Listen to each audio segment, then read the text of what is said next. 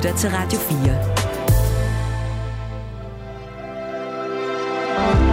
Velkommen til Mellemlinjerne. Din vært er Malte Burala.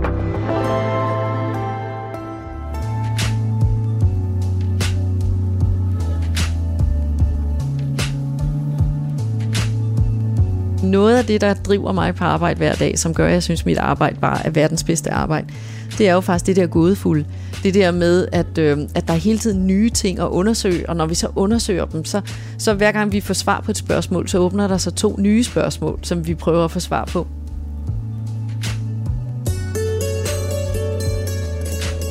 Anja C. Andersen er en af landets førende astrofysikere, og hun er aktuel med en ny og meget omfangsrig bog om verdensrummet.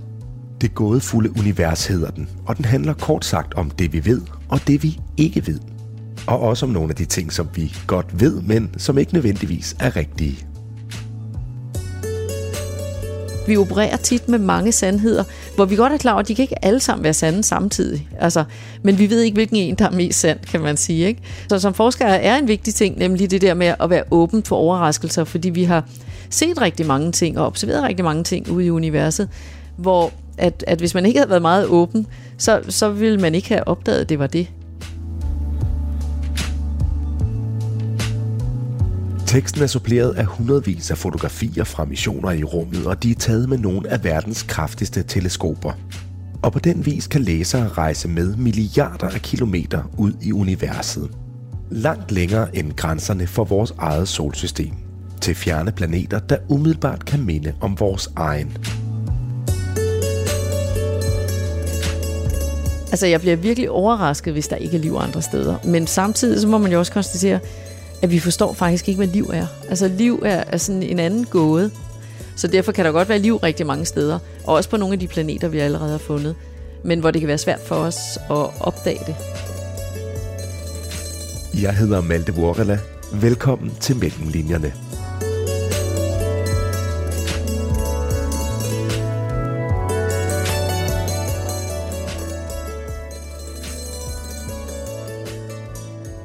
Anja C. Andersen, når det kommer til universet, er der så noget, der hedder dumme spørgsmål?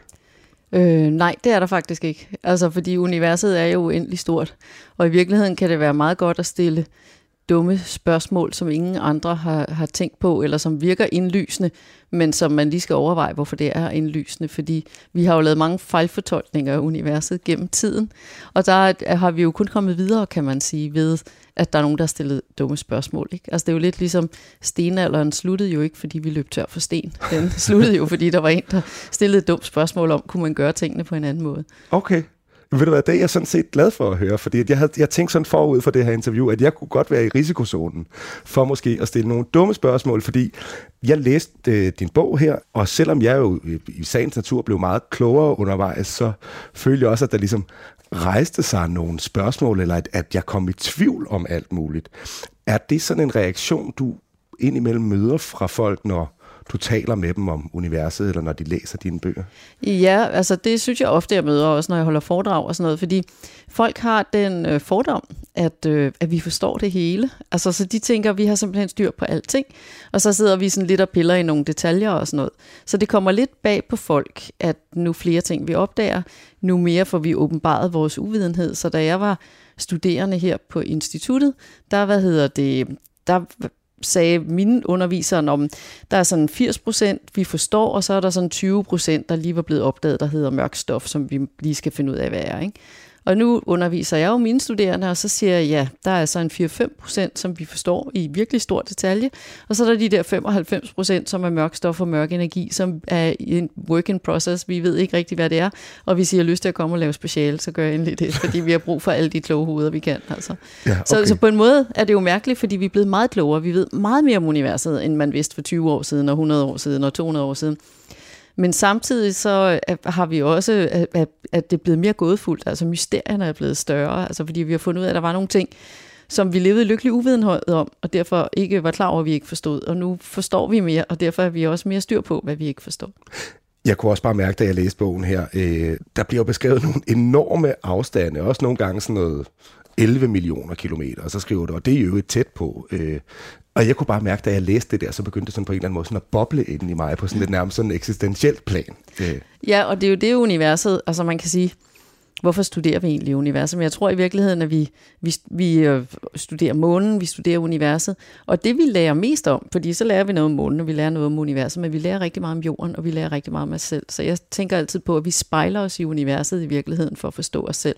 Og så kan man jo stille, så man kan ikke stille dumme spørgsmål, man kan, men man kan godt stille nogle virkelig svære spørgsmål, som er nemmere at stille, men som er nærmest umulige at svare på, men som er ret indlysende at stille, men hvor vi ikke ved, hvad svaret er, som, jamen hvis jeres idé om, at universet udvider sig rigtigt, hvad udvider det sig så i, hvis det er rigtigt, det startede med Big Bang, hvad var der så før, og hvad satte det i gang, og hvor går det hen, når det er på vej ud, og, altså, og alle sådan nogle ting, hvor man sådan tænker, ja, det er, jo, det er jo nemt at spørge om, men det er virkelig, virkelig svært at svare på, og vi har slet ikke øh, svaret på rigtig mange ting. Og det tror jeg faktisk, folk bliver ret begejstret over, fordi det gør jo, at man selv kan få lov til at tænke med og stille spørgsmål og undre sig. Og det er jo egentlig det, jeg gerne vil med bogen, og når jeg er ude og holde foredrag, det er i virkeligheden, jeg bare gerne vil præsentere for folk, hvor forunderligt det er, og hvor meget der er, der sådan er gådefuldt, man kan gå og undre sig over, og, og begejstre sig over, fordi der er jo ikke noget som sådan små mysterier. Altså det er jo virkelig fedt at gå sådan og tænke over, hvorfor må det være sådan, og kunne det være på en anden måde, og ja. må de have ret, når de tænker, det er sådan. Ikke? Vi må se, hvad vi får øh, svar på øh, af store og små øh, ting her i løbet af udsendelsen, men inden vi sådan bevæger os ud af atmosfæren. Så kunne vi måske lige øh, starte med at fortælle lytterne, hvor vi egentlig befinder os. Ja, så vi sidder på mit kontor, og jeg er ansat ved Niels Bohr Instituttet, men mit kontor ligger sjovt nok på Geologisk Museum. Og Geologisk Museum ligger over for Statens Museum for Kunst øh, på, i København, lige ved Nørreport Station, lige oppe af Botanisk Have. Og jeg sidder her sådan øh, midlertidigt og venter på, at jeg skal flytte over i det, vi kalder den nye Niels bygning som ligger ude på Jagtvej, og som er sådan et byggeskandale-projekt, hvor det var meningen, jeg skulle være flyttet over først i 12, og så i 16, og så 17, 18, 19, 20. Så da jeg blev sat her, så, øh, så fik jeg at vide, at jeg skulle ikke regne med at sidde her mere end et år, så jeg gad ikke pakke mine flyttekasser ud. Og så fik jeg simpelthen svip. Jeg kunne simpelthen ikke holde ud og sidde i en masse flyttekasser, og så brugte jeg to dage af min sommerferie på at pakke mine flyttekasser ud og indrette det lidt hyggeligt, fordi ja, det skal du bestemme, men jeg kan godt lide at sådan have en masse, så har jeg sådan en masse dimser og ting, jeg har fået af folk og billeder og sådan. Det er lidt, mit kontor er lidt mere personligt end nogle af mine kollegaers kontor. Ja. Og jeg er glad for, at I gjorde det, for det er jo seks år siden, og jeg sidder stadigvæk og venter på at komme over i den nye bygning. Men jeg får at vide, sådan hver januar, så nu her til januar, så vil vi få at vide, at vi skal nok flytte ind til sommer, og så til sommer, så får vi at vide, at vi flytter ind til januar. Og sådan har det været de sidste tre år det var den følelse, jeg også fik, øh, da jeg, da jeg trådte ind i lokalet, og der virker rigtig hyggeligt, og der er jo øh, også en, øh, flere bogreoler øh, øh, fuldstændig spækket med, med Ja, det siger jo noget om min alder, altså fordi der kan man faktisk se alderen på, på mine kollegaer, ikke? fordi os, der er gamle, vi kan faktisk, vi synes, det er hyggeligt med bøger, ikke? Ja. og alle de unge, de synes, jamen det er der ingen grund til, det hele ligger jo online som pdf'er, og, ja. og hvorfor skal man slæve rundt på det? Men det er så måske også derfor, jeg skriver bøger, jeg synes faktisk, der er sådan noget helt øh, sådan øh, taktilt ved at sidde og bladre i en bog, og det er lækkert, fordi man kan jo sige, hvorfor overhovedet lave en bog med de der billeder? De ligger jo alle sammen på nettet. Folk kan jo bare gå ud og kigge på dem. De er jo offentlige, offentlige tilgængelige. Så. Men jeg nyder meget, så, så egentlig er jeg ikke så ked af at være her på to ophold på museet, fordi Geologisk Museum er ekstremt hyggeligt. Og det er faktisk hyggeligt at møde museumsgæsterne, når man øh, går ind og ud i, i åbningstiden.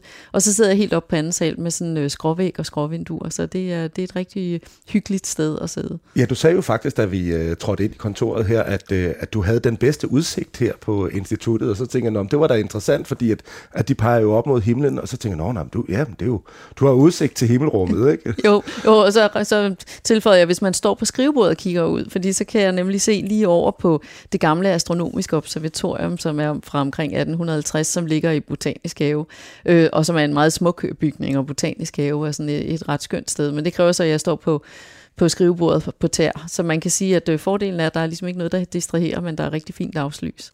Vi skal tale meget mere om universet og om bogen, om dit arbejde med at indhente viden, og også og, øh, hvordan du arbejder med at øh, videreformidle øh, din viden. Øh, mange af lytterne vil sikkert kende dig, øh, fordi hvis man nogensinde har åbnet en avis, eller en radio, eller et tv, og det har handlet om verdensrummet, så er der en god sandsynlighed for, at, at du har været med.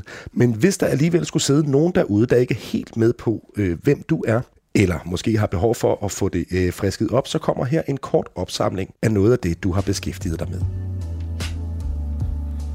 Anja Setti Andersen er født i 1965 i Hørsholm.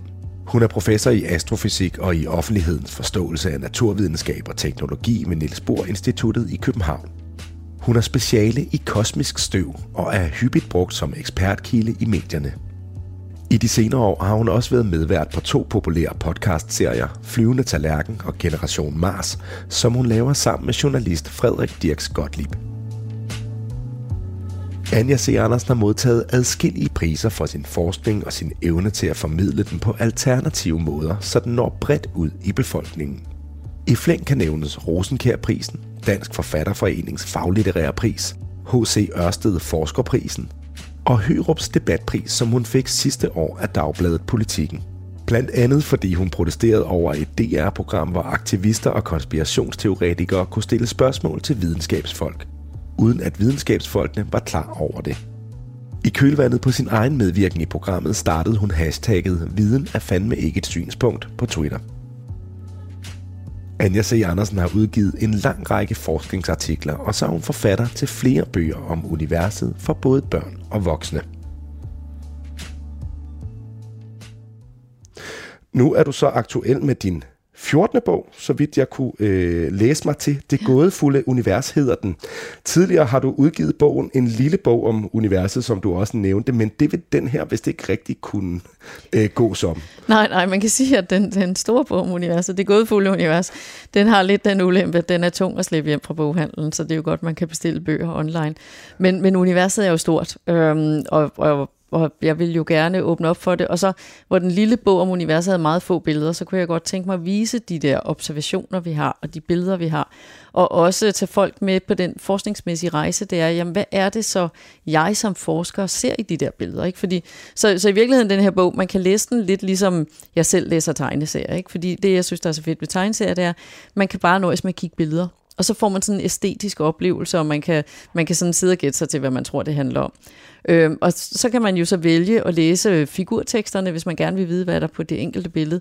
Og hvis man så bliver nysgerrig på, når, hvordan giver det hele mening, så kan man læse, der er sådan noget brødtekst. Og hvis man har læst det, så er man faktisk med helt fremme ved forskningsfronten af, hvad er det, astronomer i hele verden er optaget af lige nu. Ikke? Jo. Men man kan også bare vælge, at kigge på billederne, fordi at de er så smukke. Altså fordi at de der interstellare skyer specielt er jo virkelig, virkelig smukke. Men selv de der instrumenter, vi har, altså kikkerterne og rumsonderne og, og spektrograferne og sådan noget, synes jeg faktisk er smukke, og det siger så måske noget om, at jeg er nørd. Men, men jeg tror, en masse ingeniører vil give mig ret i, at, at, øh, at, at de faktisk også som konstruktioner øh, smukke. Og så ligger de jo nogle virkelig smukke steder nede på bjergtoppe i Chile og bjergtoppe på Hawaii og nede på, på en bjergtop på, Mala- på de kanariske øer, La, La Palma og sådan noget. Ikke? Så. Ja. Og nu kan øh, lytterne selvfølgelig ikke se bogen, men det er sådan en øh, lille netsag på øh, 400 sider. Den er i stort format, altså vel, det man kalder coffee table øh, book. Jeg havde den lige en tur på øh, køkkenvæggen Nå, det havde du, fordi jeg ville gætte på, den vejede 3 kilo, men hvad? Den, Jamen, øh, den vejer lige knap 2,5 kilo. 2,5 kilo, okay, så det er ikke så galt. 2.378 gram for øh, okay. nu at være præcis, men det er stadigvæk øh, lidt af en bog at slæbe med sig. Ja. Men hvor begynder man egentlig, når man skal skrive en bog om noget så stort som universet? Jamen, det er jo et rigtig, rigtig godt spørgsmål, fordi øhm, man kan jo begynde mange steder, og jeg har så faktisk øh, valgt, så den her bog, den starter lidt ligesom den lille bog på universet, i virkeligheden med, at vi har begge ben på jorden, og så kigger vi ud. Og så tager den egentlig sådan, om hvad ligger tættest på, og hvad ligger længere væk, og så bevæger den sig længere og længere væk. Fordi at, at jeg synes egentlig, det er en meget god måde at gøre det på, fordi nu længere væk det er fra os, nu mere abstrakt bliver det på en eller anden måde. Så man kan sige, at bogen går fra sådan at være sådan forholdsvis konkret med, at der er ligesom månen og de andre planeter, og det kan vi godt forestille os, fordi vi bor på en planet, til så, at, at det, der kommer længere og længere væk, det, det bliver jo sådan mere og mere abstrakt, og, det, og, og tallene bliver mere og mere sådan fantasifulde, ikke? fordi jo. så er det sådan noget milliarder af stjerner i milliarder af galakser, og så sidder man og tænker, okay, og den der lille prik, det er så milliarder af stjerner i milliarder af galakser, det kan man jo helst jo komme og sige. Og så prøver jeg sådan at åbne lidt for dem, hvorfor er vi egentlig sikre på det? Hvorfor kunne det ikke bare være en enkelt lille stjerne, der lå tæt på os? Hvordan kan vi se forskel på, om vi har milliarder af stjerner, der ligger langt væk, eller en enkelt stjerne, der ligger tæt på? Hvad er det egentlig, vi ser, når vi så kigger mm. øh, på dem. Jeg skal hele tiden sådan til at kalde universet for ubegribeligt, hver gang jeg, jeg nævner universet. Synes du egentlig også, at universet er ubegribeligt? Fordi du har jo en masse viden at gribe om, kan man sige. Ja, altså, jeg synes nok ikke, at ubegribeligt er et godt ord, fordi i virkeligheden er jeg så fascineret af, at vi faktisk kan udlede noget om universet, ikke? fordi det jo netop er sådan stort og komplekst. Så jeg er faktisk meget fascineret af sådan det, jeg tænker på som hjernens triumf, altså sådan noget helt lavpraktisk, som jeg også skriver om i bogen, at, øh, at vi sender, øh, vi har jo sådan nogle biler, der kører rundt på Mars, og der er ja, lige nu en, en, en, sådan en større Marsbil, som er sådan på størrelse med sådan en, en lille bil, man kender fra jorden, sådan en lille at, øh, økonomisk øh, elektrisk sag, som hedder Perseverance, og den havde faktisk en helikopter med, og den der helikopter er ikke så stor, den er sådan på størrelse med sådan en drone på jorden. Men vi har faktisk bygget en bil, og vi har bygget en helikopter, som vi har sendt op til Mars, og det tager syv måneder at flyve op til Mars. Vi har aldrig været på Mars. Vi har haft missioner på Mars, vi har haft andre biler, der har kørt rundt på Mars. Vi har målt Mars' tyngdekraft, Mars' temperatur, hvordan luftsammensætningen er, og, og alle mulige ting, og fotograferet og sådan noget. Vi har aldrig været der. Alligevel har vi ud fra det, vi har samlet af data, fået nok information til, der sidder nogle ingeniører og siger, okay, det vil sige, at luften er anderledes på Mars, tyngdekraften er anderledes på Mars. Hvis vi skal flyve en helikopter, så skal rotorbladene være anderledes, motorkraften skal være anderledes, det skal fungere på den her måde, for den kan flyve. Så bygger vi den. Og ikke nok med, det faktisk lykkes at lande den sikkert ved, og faldskærmen virker, som jo skal være meget større end på jorden, fordi Mars' atmosfære er meget tyndere, så man skal simpelthen bruge en større faldskærm for ikke at crashe ned og gå i stykker. Og det har vi jo fundet ud af på den hårde måde, fordi vi faktisk har nogle missioner, der er crashet ned og gået i stykker. Men den her, den kom fint ned, og så startede helikopteren, og så fløj den rundt, og det gør den stadigvæk. Og det synes jeg bare er så fantastisk ved den menneskelige hjerne, at vi faktisk kan forestille sig, hvordan der er andre steder, selvom vi aldrig har været der. Vi kan forestille os det så godt, så vi kan bygge ting, der kan virke der. Altså, og, og det kan vi jo, fordi der er noget, der tyder på, at matematik og fysik er universelt, at det er sådan, at alle stedsnærværende, det virker åbenbart i de hjørner af universet, vi kigger, og det synes jeg egentlig er, jeg synes faktisk, at vores hjerne i virkeligheden er helt fantastisk, at den kan afkode det der magiske store univers, som vi er en del af, ja. og som vi jo undrer os over, og hvordan er vi en del af det, og hvorfor er det så stort, ikke? Og, og det helt store 10.000 kroner spørgsmål er jo det der, er vi alene? Fordi så har vi jo virkelig god plads, og efterhånden vil jeg sige, nu har vi jo fundet planeter omkring andre stjerner, at det jeg synes faktisk, det er en mere uhyggelig tanke at forestille os, at vi er helt alene i universet, end at der skulle være liv rigtig mange steder. Og det tænker jeg, at vi kommer tilbage til lidt øh, senere i programmet, men, men jeg var faktisk i gang med at slå op her i bogen, fordi du nævnte den her helikopter heroppe på Mars.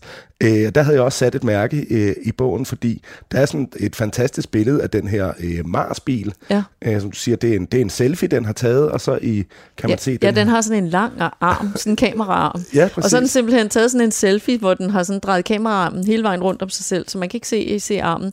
Og det er jo det, man altid, der skal man jo altid være kritisk, når man ser billeder. Det er, at man skal altid spørge sig selv, hvem var der til at tage billedet? Mm. Fordi så kan man som regel finde ud af, om det er et rigtigt foto, eller om det er sådan en, en tegning. Altså fordi nogle gange så er der jo, eller computeranimering, eller sådan, eller billedbehandlet, ikke?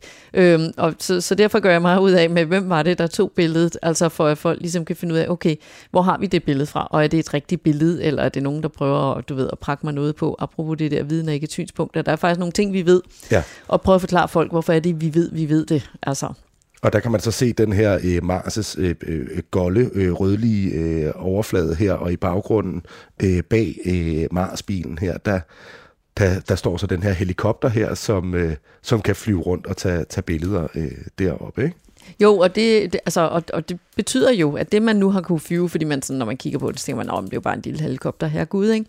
Men det er jo starten, altså fordi den første lille Mars-bil, den var jo også bare på størrelse med med øh, altså sådan en eller sådan noget. Ikke? Og nu, nu kører der sådan en Marsbil rundt, som er på størrelse med sådan en, en større bil. Ikke? Jo. Altså, så, så det starter jo i det små med, at vi finder ud af, hvordan gør man så?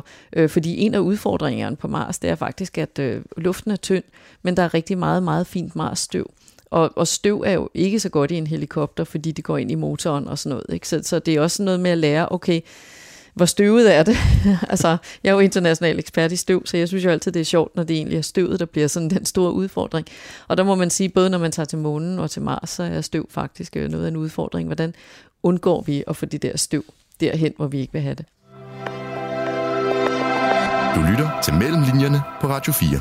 Jeg er i dag på øh, besøg hos astrofysiker Anja C. Andersen, og vi taler her om øh, din nye bog, øh, Det gådefulde univers. Programmet her, det hedder jo øh, Mellem linjerne, og derfor dykker vi også gerne ned i alt det, som ikke nødvendigvis fremgår af den færdige bog, men det der, det, der går forud, researchen, idéfasen og skriveprocessen. Ikke? Og det her, det er jo en det er en fagbog. Det er ikke bare noget, du har fundet på, øh, om man så må sige. Og du har jo beskæftiget dig med det her i overvis. Og måske er det her et dumt spørgsmål, men hvor meget har du egentlig researchet, da du skulle skrive den her bog? Jamen, jeg har faktisk øh, researchet ret meget, ikke? Så man kan sige, at fordi jeg jo er forsker, så er der en masse, jeg får gratis via mit arbejde, kan man sige. Fordi så er der jo sådan, nogle af mine kollegaer, øh, eller der, der, jeg er på en konference, og så ser jeg sådan et eller andet nyt, og så tænker jeg, gud, det er spændende. Det skal jeg, det skal jeg have med i min bog. Så, så, så i virkeligheden, så går der sådan nogle år, hvor jeg egentlig bare samler øh, billeder og information, og tænker, det her, det, det skal folk vide, det skal de høre om, det, det vil de synes er sjovt. Det, der er en finurlig detalje her, som jeg ser, jeg kan, kan fortælle om. Så på den måde er der rigtig meget. Og så, øh, så har jeg jo det, og så går jeg jo i gang med at skrive. Men når jeg så ligesom vælger, hvad der skal være af billeder og sådan noget, så fordi, at det jo er en fagbog, er en fagperson, så falder det jo min ære meget, meget nært. Om det er korrekt, det der står.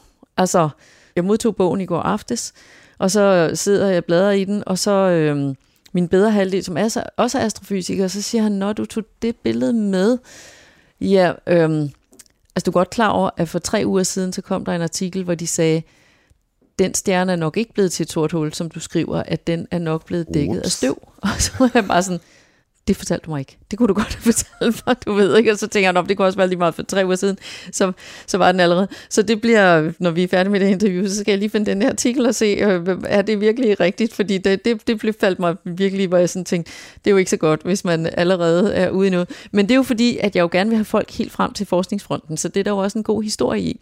Og det er jo sådan, at så observerer vi noget, og så tager vi nogle fortolkninger, og så finder vi ud af, at der er noget andet. Så det er så også noget af det, jeg skriver om. Sådan, om, så troede vi, det var sådan her, og nu er det sådan sådan her.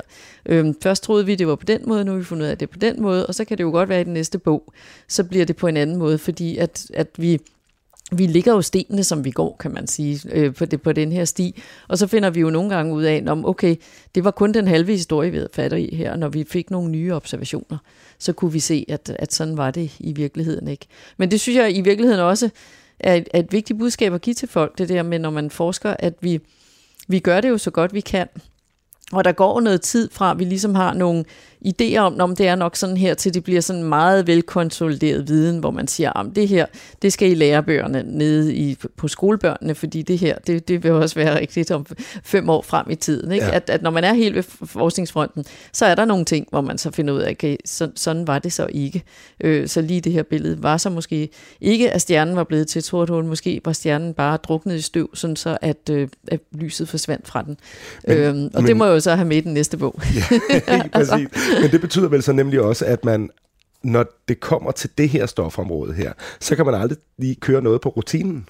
Nej, nej, det er rigtigt. Og, så, altså, og, og det manuskript, jeg så endte med, da jeg så endelig, min, min søde redaktør, han fik fristet manuskriptet fra mig, øhm, så var det dobbelt så langt, og der var dobbelt så mange illustrationer, som han havde forestillet sig. Så han var sådan, øh, Anja, det blev en lille smule mere omfattende, end vi havde aftalt, og der er jo noget, der hedder økonomi og sådan noget. Vi skal også kunne sælge den bog, og folk skal kunne slippe den hjem fra boghandlen og sådan noget. Så, så jeg vil sige, at der hvor jeg ligesom troede, for mig, og det, man, jeg burde snart være klogere, fordi sådan er det heller ikke i forskning, men man tror altid, når man har afleveret et manuskript, så er man sådan helt, yes, nu, nu havde man løbet sit maraton, nu er man kommet over mållinjen, nu kan man bare ligge der og gispe. Men så er der jo korrektur, og så er der rettelser, og så er der spørgsmål og ting, man skal svare på. Og lige i den her bog, der endte vi faktisk med ni korrekturgange, fordi at, at øh, de blev nødt til at skære så meget materialet væk. Altså det er også derfor, jeg allerede har, fordi alt det, det her, det er jo, der tænker jeg om noget af det, det kan jo overleve i den, i den næste bog. Altså, så ja. der er rigtig mange billeder, hvor jeg sådan tænker, åh, vi fik ikke det der billede med min, min anden yndlingsgalakse. Og samtidig så er jeg jo enormt glad for at have en redaktør, fordi at jeg er jo godt klar over, at, øh, og det vil gælder det samme, når man underviser, men i virkeligheden også, når man holder foredrag og skriver en bog. Bogen bliver jo ikke dobbelt så god af, at der er dobbelt så mange billeder af galakser. Altså bare fordi jeg har svært ved at begrænse mig, fordi jeg synes, de er alle sammen skønne på hver sin måde, og det bliver sådan meget detaljeret. Så har folk jo, og det kender jeg jo også selv, så tænker de, okay, så er der 20 galakser, ikke? og jeg kan næsten ikke se forskel på dem, og så, så bliver det lidt kedsomligt. Altså, så på den måde er jeg virkelig glad for at have en redaktør, som så faktisk går ind med hård hånd. Og i virkeligheden har jeg så også så meget tillid til ham, så jeg tænker, når det gør ondt på mig, så er det nok, fordi det, det er godt. Altså på en eller anden måde, så tænker jeg, at, at så var det nok nødvendigt. Altså fordi jeg vil jo hellere skrive en bog, hvor folk, når de har læst den, tænker, gud, hvor var det spændende, det vil jeg gerne høre noget mere om, end folk, de når halvvejs, og så er de simpelthen ved at kaste op, fordi mm. nu overgår de simpelthen ikke at se flere galakser. altså de tænker, åh, nu må hun stoppe. Ikke? Jo, og mange af de resultater, du har med i, i bogen, det er jo også ting, viden, som man har indhentet øh, her i sommer, eller øh, øh, ting fra i, i august og, og så videre. Så du, du har jo det, det allerseneste med, men der er jo så også den her risiko for, at, at noget af det, som man har med i en bog, det allerede er forældet i det, den udkommer. Eller det gav du så et eksempel på, at, ja. at, at der måske var her, noget her. Altså, kan det ikke være demotiverende, når man beskæftiger sig med noget, og man udgiver det i fysisk format, at der faktisk er den her ubekendte hele tiden. Jo, jo altså det, det gør i hvert fald, det svært at afslutte manuskriptet, fordi man sådan kan tænke, nu er man en punktum, nu, nu, nu er man ligesom done. Altså man, man bliver ligesom aldrig rigtig done med det her. Øhm, men på den anden side, så, jamen det ved jeg ikke, fordi sådan er mit arbejde jo også. Så jeg tænker, sådan er virkeligheden jo det der med, at så tror man derpå, så finder man ud af, sådan er det ikke. Så det er jo også en del af historien, tænker jeg. Og, og nu skal folk jo ikke tro, at det hele er sådan noget, man binder dem på ærmet. Altså jeg vil tro, at i hvert fald 90 procent af det, det vil, det vil stå også om 5 år, om 10 år, og formentlig også om 15 år. Ikke? Men der, hvor jeg også har fordelen af, hvad kan man sige, at tage folk med på arbejde der, så prøver jeg jo også at fortælle dem sådan de lidt sjove historier, som dengang, at, øh, at min kollega Martin Pissau, der sidder fem døre nede i gangen, han, øh, han skulle modtage øh, noget materiale, som der var, japanerne havde en rumsonde, der hed Hayabusa 2, som havde fløjet ud til en asteroide, samlet noget asteroidemateriale ind, lagt det i en kapsel, sendt det tilbage til jorden, så var det landet i en ør, i øh, ørken i Australien, blevet helt samlet op, kommet ind i renrumslaboratoriet i, øh, i Japan, og de havde kun, altså sådan mindre end 100 gram materiale, og så kan man som forsker skrive og sige, kan jeg få, du ved, et mikrogram, så kan jeg undersøge det her. Der er øh, Martin Pesau, han havde skrevet, at han ville gerne have noget materiale og undersøge nogle ting, og de har så synes det lød virkelig spændende, så de ville gerne give ham noget materiale så havde vi alle sammen troet, fordi det har jo kostet spidsen af en jetjager at flyve ud og hente de der par hundrede gram, de har, og få dem tilbage igen, og vi skulle have noget af det. Så vi havde sådan et billede, det havde jeg i hvert fald inde i hovedet af, så ville der komme sådan en, en meget øh, øh, nobel japaner med hvide handsker i uniform, og så overrække den der pakke med det her virkelig, virkelig sjældne dyre rumstøv, de havde hentet. Ikke? Så kom der sådan en eller anden 17-årig gut fra PostNord og sagde, der er en pakke til Martin Besau fra Japan, og vi var bare sådan, har de sendt det med PostNord?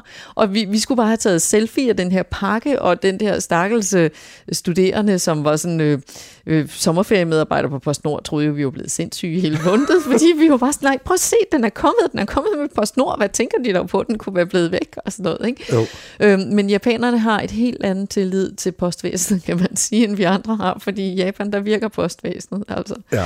Øh. Nå, men det er da også spændende i det perspektiv, at du, du skriver jo om, hvad nogle af de her øh, missioner koster, og for eksempel også det her James Webb-teleskop, øh, som er sådan et rumteleskop, som, som gør, at vi bare kan se, jeg synes, du skrev øh, 13,5 milliarder år tilbage i tiden. Ja.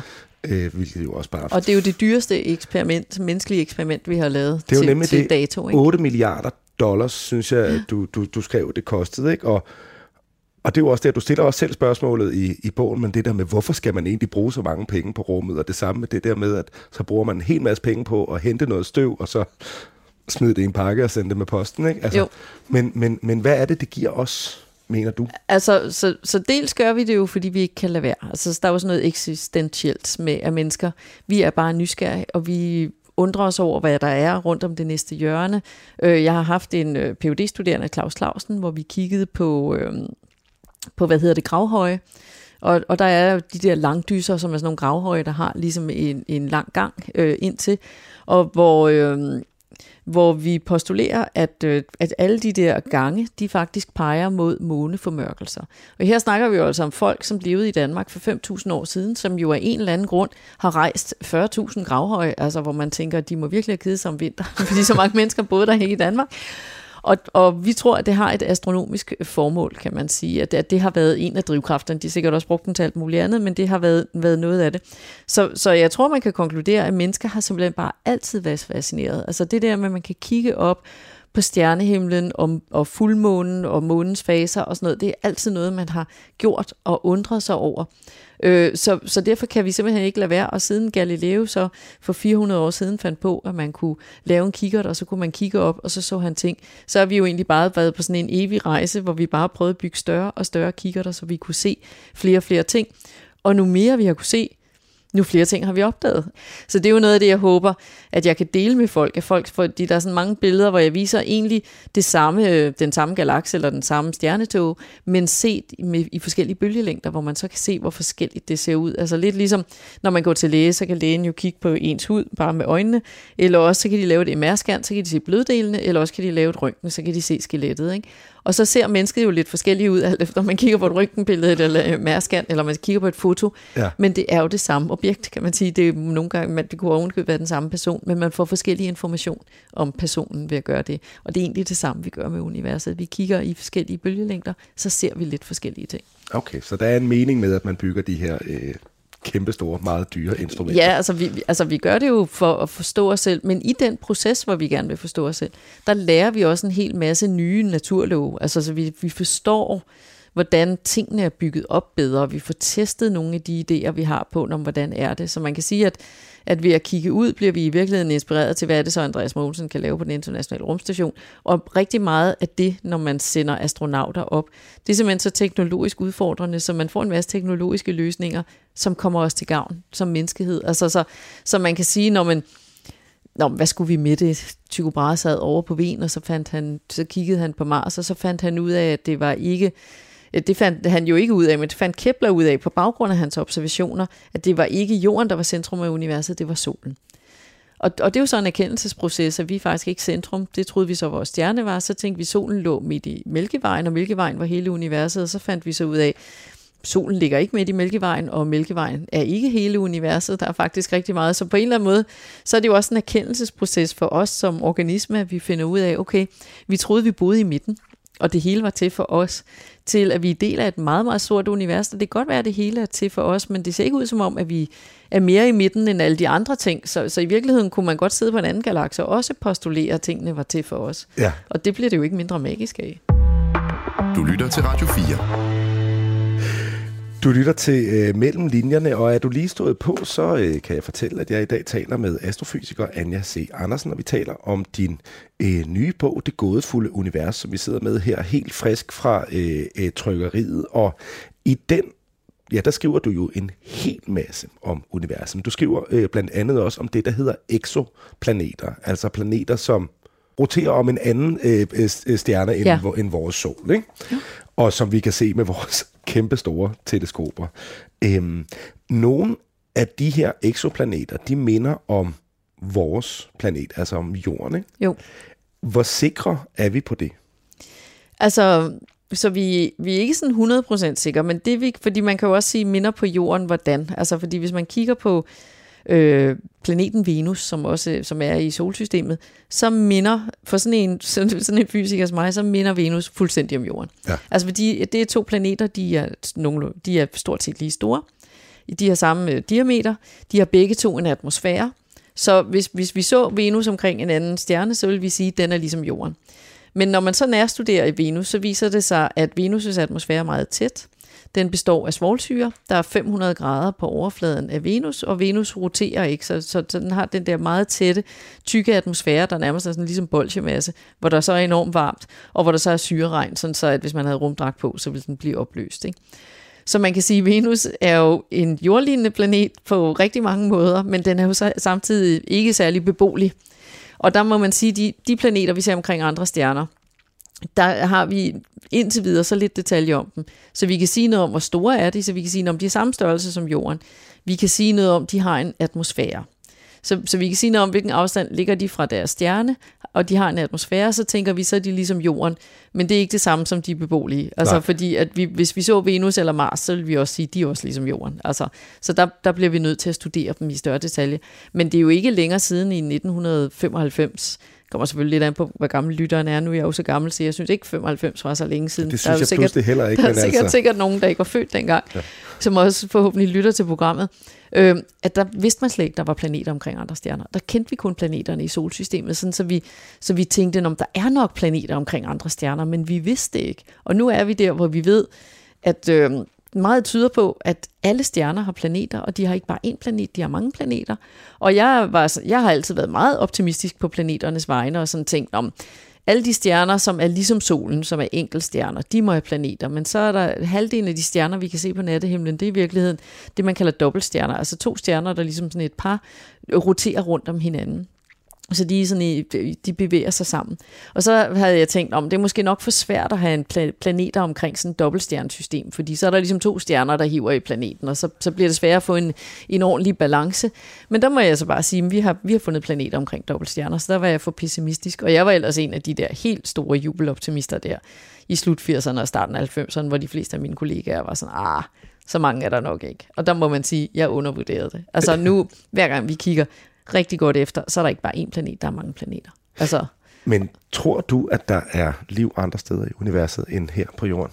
altså, jeg bliver virkelig overrasket, hvis der ikke er liv andre steder. Men samtidig så må man jo også konstatere, at vi forstår faktisk ikke, hvad liv er. Altså liv er, er sådan en anden gåde, at, øh, at vi kan ikke lave liv i laboratoriet. Altså vi kan ligesom ikke tage et reagensglas, og så putte noget grus derned, og så få det til at blive levende. Altså så vi ved ikke rigtigt, hvordan man går fra noget, som er det, vi kalder uorganisk, til organisk. Vi, vi kan tage noget levende, og så kan vi ligesom, så vi kan tage en celle, og så kan vi pille ting af, og så kan vi sige, okay, nu er cellen død, så vi pillede nok noget vitalt af, så det her, det er nok en vigtig del, den skal vi nok have. Og så er der også forskere, der arbejder den anden vej, hvor de prøver sådan at bygge celler op fra bunden, altså hvor de ligesom tager sådan en membran, og så propper de ting ind og siger, okay, hvornår synes vi ligesom, vi tænker, nu har vi lavet noget, der er levende. Ikke? Og problemet er, at det faktisk er svært at definere. Og det er klart, hvis vi ikke engang på jorden, hvor vi alle sammen er enige om, der er liv, og, og der er masser af forskellige levende organismer, vi kan studere på meget tæt hold. Og alligevel kan vi ikke rigtig blive enige om, hvad vil det sige, altså hvad er liv, når vi går ned på sådan den mindste skala. Og det gør det jo virkelig svært at lede efter i universet. Altså så vi leder jo dybest set kun efter noget, der er så tilpas meget ligesom os selv, og som forhåbentlig sender nogle radiosignaler, nogle, nogle lasersignaler, eller et eller andet, vi kan, vi kan observere. Altså, eller også så skal de flyve her til en flyvende tallerken og stå der og sige, hej, nu er, er vi her, fordi ellers kan der faktisk være liv. Rigtig mange, altså der kan jo være dinosaurer, der går rundt, Ja. og som måske ikke kigger så meget, det ved vi jo ikke, om de gjorde, men vi tænker, at de måske ikke kiggede så meget på, på stjerner. Ikke? Og, der, og inden det var der jo milliarder af år, hvor der bare var sådan nogle encellede organismer, som måske kiggede på stjernerne, men nok ikke havde radioteleskoper og kommunikeret. Så derfor kan der godt være liv rigtig mange steder, og også på nogle af de planeter, vi allerede har fundet men hvor det kan være svært for os at opdage det. Altså, så måden vi så planlægger at prøve at finde ud af det på, det er, at vi tænker, "Nå, så må vi kigge på planetens atmosfære, så vi er sådan meget optaget af det der luftlag rundt om planeten. Og det skyldes, at vi ved ikke, hvad liv er, men vi ved det liv, der er på jorden. Vi påvirker den luft, der er, fordi vi trækker vejret. Mm. Så og planterne laver fotosyntese og sådan noget. Så vi tænker, okay, hvis vi kan finde en anden planet, hvor atmosfæren er, er i det, vi kalder kemisk uligevægt, altså så der ikke er balance. Fordi det er det, livet gør. Livet skubber til balancer. Så, så det er faktisk det, vi leder efter. Vi leder efter en planet, der ligner Jorden, hvor vi kan se, at den er ikke i kemisk ligevægt. Så begynder vi virkelig at blive interesseret, og skal måske til at sende nogle radiosignaler derop og sige, øh, her er vi, øh, Ja. hvad er I for nogen? Øh, har I tilfældigvis radioteleskop, hvor I lytter til det her? Ikke? Apropos det der med, med flyvende tallerkener, som du lige nævnte. Tror du, at, at, at vi har haft besøg her på, øh, på jorden? Altså, så, så jeg vil sige, nej, det tror jeg ikke, fordi afstanden er så stor. Så jeg tænker, at, at hvis vi ellers har styr på fysikkens love med, at øh, afstanden er stor, og intet kan bevæge sig hurtigere end lyset, så bliver det faktisk meget svært at rejse mellem planeterne. På den anden side, så er jeg jo forsker, og jeg er nysgerrig, og jeg øh, må simpelthen tage hatten af for, at der er nogle observationer, både folk, der har set noget, men der er faktisk også, at, øh, at forskellige militærinstallationer, de siger, at vi har målt noget på radaren, eller vi har nogle målinger af noget, som vi ikke ved, hvad er. Og der må man jo som forsker altid forholde sig åben. Altså så kan det godt være, at man siger, okay, det er mere sandsynligt, det er et eller andet kinesisk eller russiske droner, der, der generer amerikanerne, eller at det er et eller andet spændende naturfænomen, vi ikke har opdaget endnu, end det er aliens. Men aliens er en mulighed. Og derfor så bliver vi nødt til at have den med, fordi det er sådan, at når vi leder efter sandheden om universet, så kan vi faktisk aldrig vide, hvad der er sandt. Vi kan kun vide, når noget er forkert. Og alt det, som vi ikke kan vise, helt sikkert er forkert eller falsk det er en mulighed. Mm. Så, så vi opererer tit med mange sandheder, hvor vi godt er klar over, at de kan ikke alle sammen være sande samtidig. Altså, men vi ved ikke, hvilken en, der er mest sand, kan man sige. Ikke? Så, så, så som forskere er en vigtig ting, nemlig det der med at være åben for overraskelser, fordi vi har set rigtig mange ting og observeret rigtig mange ting ude i universet, hvor at, at hvis man ikke havde været meget åben, så, så ville man ikke have opdaget, at det var det. Altså fordi, at det er så mærkeligt, sådan så at øh, man ikke engang, når man øh, havde en virkelig spekulativ aften, var kommet på, at det kunne være sådan. Det er først, når man ser det, hvor man tænker, åh, oh, okay, kan det være så mærkeligt, og så gådefuldt, og så mystisk. Ja. Så derfor gælder det altså om at være totalt åben på alle brøndberedder, for det ville jo være super ærgerligt, hvis der rent faktisk var liv et sted. Og de faktisk prøvede at kommunikere med os, men vi tænkte, ah, det er nok ikke noget rigtigt radiosignal. Det skal vi nok ikke studere nærmere, fordi det er nok bare noget støj, fordi vi ved, at sådan ser stjernerne ikke ud. Vi, vi bliver nødt til at undersøge alt det, der ser forkert ud, eller mærkeligt ud, eller anderledes ud, ja. for at finde ud af, hvad det er. Og der, altså, der er givet rigtig mange Nobelpriser til folk, som netop har undret sig over noget, som var mærkeligt som så førte til en stor opdagelse. Ikke? Anja C. Andersen, i godt tre år, der har du været medvært på en podcast, der hedder Flyvende Tallerken, som du laver øh, for DR sammen med journalist Frederik Dirks Gottlieb. Og her, der taler I jo med alle mulige personer, også fagpersoner, om muligheden for, at der kunne have været besøg fra øh, det ydre rum her på jorden. Øhm, der ser I på et klip med uidentificerede flyvende objekter, som, som NASA har, har, har, har frigivet, eller som det amerikanske forsvar har, har, har frigivet, og I har også talt med en, en tidligere medarbejder fra Pentagons øh, rumprogram, så vidt jeg husker. Hvad har det givet dig at være med i sådan et program? Altså, i starten, da Frederik ringede til mig, så tænkte jeg, kan man lave særlig mange udsendelser om det? Altså, du ved, så kan vi ligesom kigge på det, og så kan vi sige, ja, det er ikke til at sige, hvad det er, og så er den ligesom forbi. Så jeg er faktisk øh, sådan meget positiv overrasket over, at vi nu starter en ny sæson, øh, hvor man tænker, okay, der er faktisk mere at, at undersøge her. Og... Øh, og det, som jo, jeg synes, man bliver nødt til at tage alvorligt, det er jo, at der er jo alle mulige, altså der er jo forskere, der er militærfolk, der er højtstående embedsmænd, som siger, der er virkelig et eller andet her, som er uidentificeret, som vi ikke kan finde ud af, hvad er. Og så det, som jeg så også bliver virkelig nysgerrig på, det er, at så parallelt med, så er der sådan et eller andet mærkeligt cover-up med, at der er noget data, man ikke må få, og en masse, der skal hemmeligholdes og sådan noget. Så vi er jo sådan gået meget sådan til det, hvor vi sådan har tænkt, altså fordi det, der, da det kom frem med de der Pentagon-videoer, det var jo da, da Trump var præsident, ikke? Så min første tanke, det var, at det er noget, han har fundet på, hvor han sådan siger, se, der er en UFO, så står alle og kigger efter UFO'en, og så samtidig, så skal han ned i socialhjælp til et eller andet, eller han lukker grænsen, eller han gør ja, okay, et eller andet, et så til et røgslør, ikke? Ja. Øhm, og, og der må man jo sige, så kommer der en ny præsident, og det, det er der stadigvæk, og folk snakker om det, og de snakker seriøst om det. Og så synes jeg, så, så bliver man jo nødt til at tage det alvorligt, og så bliver det jo mere og mere spændende, fordi det faktisk er svært helt at finde ud af, hvad er det, og hvad går det ud på. Og så må jeg sige, så er jeg faktisk blevet overrasket over, at der er masser af mennesker, som jeg kender og har kendt længe, som så er kommet og sagt til mig, jeg har faktisk haft den her oplevelse, jeg har aldrig delt det med nogen, du må ikke fortælle nogen, det er mig, der har sagt det, men jeg vil gerne lige fortælle dig, at jeg havde den her virkelig syrede oplevelse, og jeg tænkte, Nå, det var da mærkeligt, men nu får du lave det her program. Og mange af de der ting, folk fortæller, minder meget om hinanden. Ikke? Så jeg tænker, okay, altså uanset om det er UFO'er, eller det er sådan en kollektiv hallucination, eller det er noget, der sker inde i hjernen, hvis, hvis øh, et eller andet er på den rigtige måde, eller det er et atmosfærisk fænomen, så er det jo virkelig, virkelig interessant. Ikke? Og, og det vil jo være super ærgerligt netop ikke at undersøge det, hvis det faktisk viser, at øh, det er her. Og der vil jeg sige, at hvis det er sådan, at det er aliens, der har været her, de har været her længe, så behøver vi jo ikke være bange. Altså, fordi hvis de ville have udryddet os, eller spist os, eller sådan noget, som de altid gør i science fiction film, så havde de jo gjort det for længst. Øhm, hvad hedder det? Det, som jeg faktisk synes, man skal være bange for, det er, at jeg synes alligevel, vi snakker med så mange, også militærfolk, som siger, jamen hvis vi fik fingrene i det, så ville vi ikke dele det med nogen. Altså hvor jeg som forsker tænker, det synes jeg faktisk er mere uhyggeligt, hvis der kom nogle aliens. Ja. Fordi som forsker, der er man jo sådan meget, jamen netop også det min bog er udtryk for, at hvis man sidder med noget interessant viden, så er det jo for godt ikke at dele det. Altså det gælder om at dele det, og det kan jo kun gå for langsomt, og det gælder om at dele det med hele verden hurtigst muligt. Sådan så, at, hvad hedder det, um, at, at folk kan, kan vide, øh, hvad det er, der foregår. Så, så i den nye sæson, der kommer vi faktisk, der snakker vi med sådan en militærstrateg, som prøver at, at forklare for mig, hvorfor kunne det være en god idé ikke at dele viden, hvis der nu landede en eller anden UFO i Valbyparken? Altså, Okay. fordi jeg forstår simpelthen ikke, hvorfor det ville være en god idé ikke at dele det med hele verden med det samme. altså, Nej, okay, om det, det, det synes jeg lyder spændende. Altså fordi jeg havde også, Frederik Dirk Gottlieb, din, din, din medvært på programmet, øh, havde- jeg med her i programmet for øh, noget tid siden i forbindelse med, at han udgav en, en bog og, om UFO'er, og hans far. og hans far ikke. Ja. mindst. Og i den forbindelse, der spurgte jeg faktisk ham, om han havde set en UFO. Det havde han ikke. Øhm, har du, Anja C. Andersen, egentlig set en UFO? Nej, det har jeg faktisk ikke. Så jeg har faktisk egentlig aldrig oplevet nogle himmelfænomener, som jeg ikke kunne forklare. Altså, så jeg har oplevet himmelfænomener, hvor jeg tænkte, hvad i alverden var det lige, jeg så der? Ikke? Mm. Og så ind og læse op på det, og så finde ud af, når det var et, øh, et iridium glimt fra en iridium-satellit, eller det var sådan en fem Starlink, øh, der lige var blevet sendt op, som lavede spor hen over himlen, eller Altså satellitter. satellitter, ikke? Ja.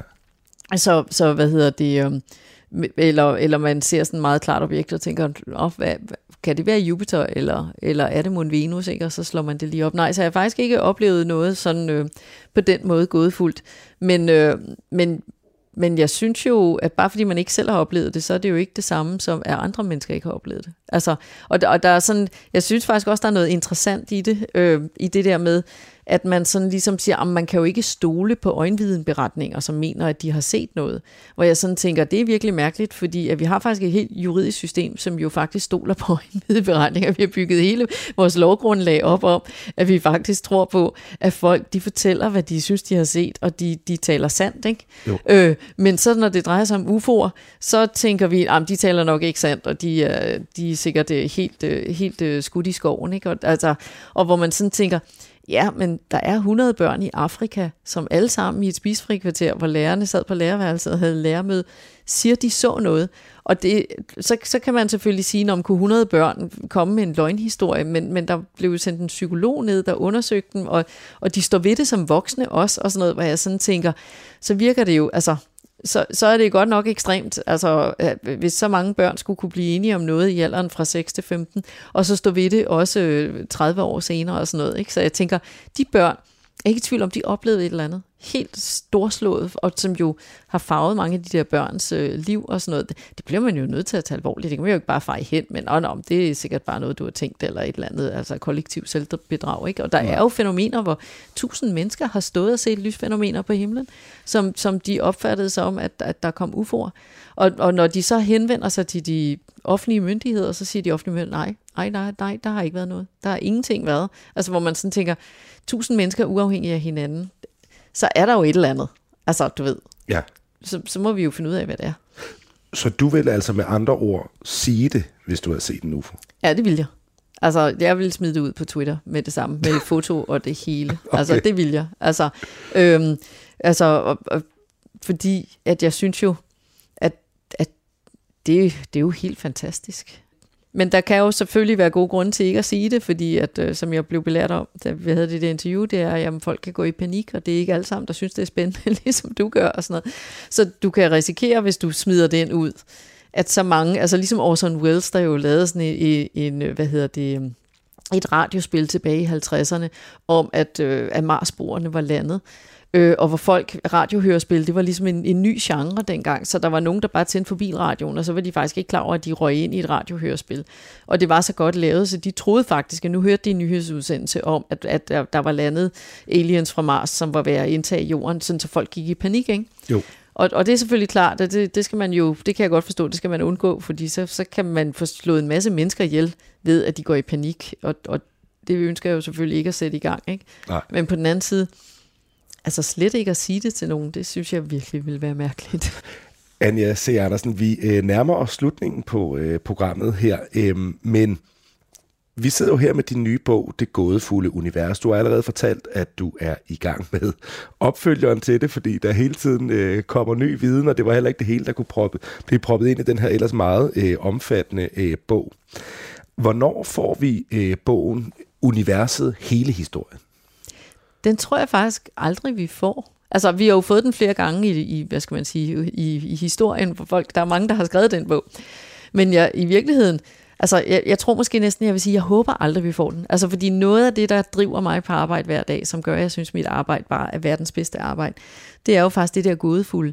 Det der med, at, øh, at der er hele tiden nye ting at undersøge, og når vi så undersøger dem, så, så hver gang vi får svar på et spørgsmål, så åbner der sig to nye spørgsmål, som vi prøver at få svar på. Altså i virkeligheden, mit ultimative mareridt, det var faktisk, hvis jeg vågnede om morgenen, og så var der ikke flere spørgsmål at stille universet, fordi nu havde vi styr på det hele. Altså så ville jeg, fordi jeg tænkte, jamen hvad er så meningen med livet? Altså fordi på en eller anden måde, så tror jeg faktisk, at meningen med livet for mennesker, det er jo faktisk det der gådefulde med hele tiden at undersøge. Og det er jo også det, der gør andre mennesker så spændende, det er, at man jo aldrig helt 100% lærer sig selv at kende, og heller aldrig helt 100% lærer sig og sin partner og sine børn at kende. Fordi bedst som man tror, nu har man regnet den ud, og nu kender man sig selv, og nu er jeg, jeg bliver snart 60, så jeg synes, jeg kender mig selv rimelig godt. Men så bliver man stillet i en helt særlig situation, i en eller anden konstellation med nogle andre mennesker, hvor man reagerer på en måde, hvor man bare sådan tænkt, kom det fra mig? Var det mig, der gjorde det der, eller sagde det der, eller var sådan, ikke? Og nogle gange bliver man jo super positivt overrasket, fordi at det er sådan en, en virkelig god side af sig selv, hvor man tænker, gud, kan jeg virkelig være så skøn, ikke? Og nogle gange bliver man jo virkelig skuffet over sig selv, hvor man tænker, ej, det sagde du ikke til hende der staklen inde i bærbutikken, altså bare fordi du var sulten. Øhm, så, så derfor at, keder man sig jo aldrig med sig selv, og man keder sig heller ikke med andre. Og jeg håber på, at vi aldrig kommer til at kede os med universet, fordi det jo også altid vil have noget nyt at byde på efterhånden, som man kommer dybere ind i det. Tak fordi, at du vil være med i Mellemlinjerne. Tak fordi jeg måtte.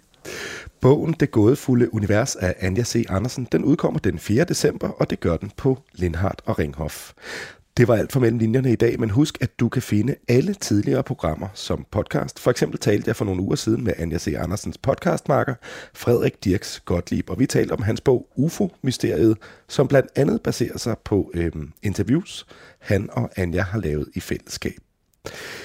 Du finder den og alle andre programmer i Radio 4's app, eller der, hvor du ellers lytter til podcasts. Jeg hedder Malte Vorela. Tak fordi du lytter med. Man har en død mand i et badekar på et hotelværelse. Krimiland genåbner sagen om et mystisk dødsfald i toppen af tysk politik. Der er ikke nogen som helst sådan umiddelbare synlige indikationer i retning af, om han er blevet myrdet, eller om han er begået selvmord. Genstand for genstand gennemgår Christoffer Lind og Anders Oris hotelværelset for spor. Livet er påklædt. Barsel, han har skjorte og slips på. Hvis vi begynder med at fokusere på badekarret og på livet, så har han ikke sine sko på. Han har ikke nogen sko på. Lyt til Krimiland om Uwe Barschel i Radio 4's app, eller der, hvor du lytter til podcast. Radio 4. Det her, det, øh, det vil blive et mysterium. Ikke så forudsigeligt.